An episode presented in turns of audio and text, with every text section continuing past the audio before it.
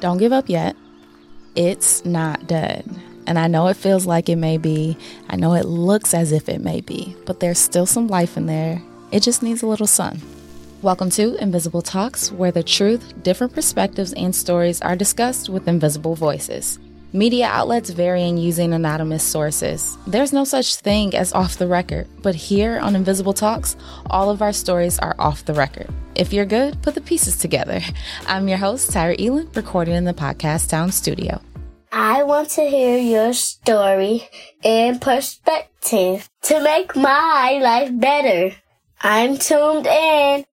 Yes, we are back in the Podcast Town studio. I'm your host, Tyra Eland, and I have a guest.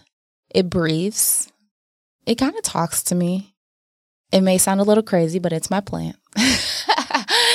and there is a reason for it. The Invisible Talk today is about the journey with this plant, y'all. And plants do breathe. Like if you go through the process of understanding plants and how they grow. They do breathe. So I'm not being too crazy and too off. But this plant, I just want to tell you guys this backstory. This plant was given to me. I was with my husband and we went to go see one of his uh, close cousins his granddad was on the porch and he was just like talking about all these beautiful things of nature, the trees and why the leaves fall. And it was this big revelation to me that the trees, when they release leaves for the fall season, is so they can retain water for the winter. So they have to be a little selfish. And I was just in awe of him talking about all these plants on his front porch and him giving that explanation for the trees and it just felt like, whoa, that's a deep revelation. How sometimes we have to withhold to preserve ourselves. And we could feel like that's not love or, you know, we're doing people bogus and giving them the shade when we have to withhold our energy, time, and resources, but sometimes it's necessary, right? And so we're having this great conversation. At that point in my life, I was really going through a mental battle of being content. Contentment was the theme of those few weeks of knowing my truth and my reality and accepting it and moving forward so that it didn't look the same a month later, two months later, a year from that point, right?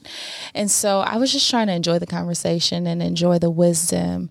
And in him talking about these plants, I remember just lighting up because I love flowers and I love nature and he gave me a plant off his porch. And i was so like my heart was so full because i don't know what made him do it and I was in a space where I felt a little insecure at the moment. I felt that my presence wasn't enough.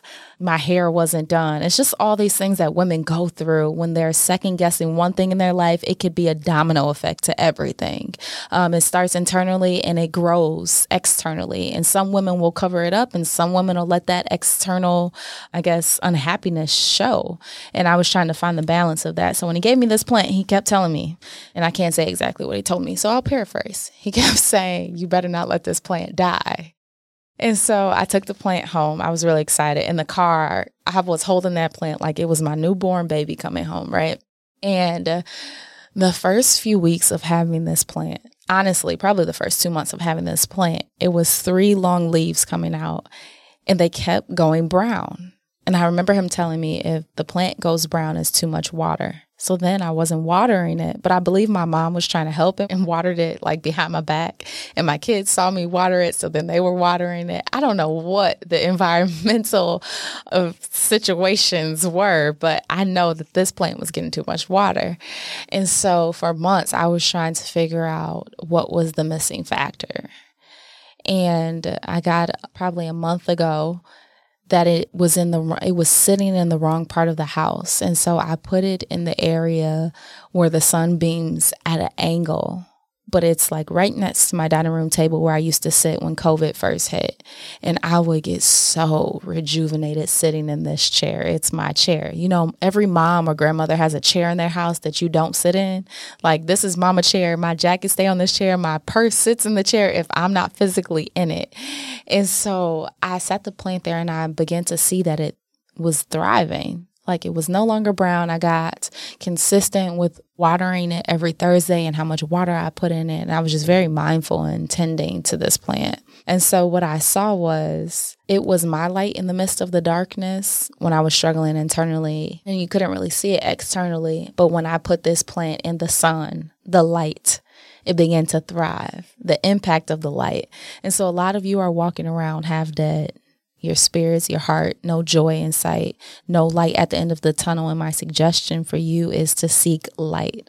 Look for the open windows of peace and fulfillment in your own personal life. And if there aren't any, open them up with prayer, community, connection prayer community connection, prayer community connection.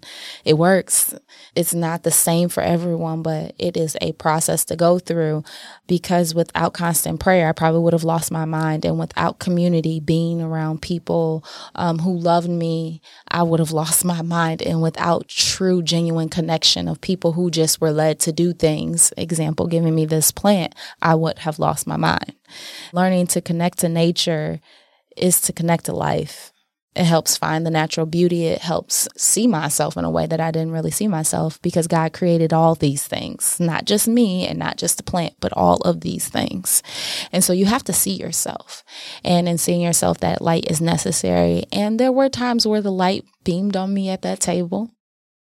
And it was moments that I did not want to sit there helping my kids with homework during COVID. So there are painful moments in it, but the light and the sun, it lights up a space and it gives you hope somewhere in your life that you didn't see it before. So don't avoid the light. I'm going to close out with a page from one of my favorite books. And if you've listened to my podcast, you already know how to be more tree like. Again, everything goes back to nature, right? And so the tree for today is the rowan. Celebrate what you're good at. You don't have to be the strongest or the biggest or the floweriest to thrive. Take the modest little rowan. This slow growing tree can be found everywhere, from the side of the mountain to the suburb garden. For most of the year, you probably won't even notice that it's there. The secret to its success is the bright red cherries it grows in autumn. The birds love them and disperse the rowan seeds everywhere. In fact, the seeds won't even germinate until they've passed through the gut of the bird. This tree is slow growing. Don't be so quick to move through life. That the process in which you're growing is meant for you for wherever you're going in life in general. So at the end of the day, don't forget that slow growing process still allows you to become a tree at the end of the day. You have to produce some type of fruit for someone else to therefore then grow from your seeds. So don't get stuck in the process and don't get stuck in what you can see. Find the sun. That's all we've got for today's episode here at Podcast Town Studio. These stories, they connect us. The ultimate question what was the journey like to freedom? Wait, freedom is agreeing to disagree, different perspectives, healing from within, all because life and legacy are complex. We see people everywhere, but do we really see them? Their thoughts, griefs, pain, or struggles? To be strong is to heal. If your heart is broken, you'll find God right there. If you're kicked in the gut, He will help you catch your breath. Remember to breathe. You're stronger than you think. Make sure you stay connected by following us on Facebook and Instagram at Invisible Talks Podcast. Until next time, I'm your host, Tyra Elon.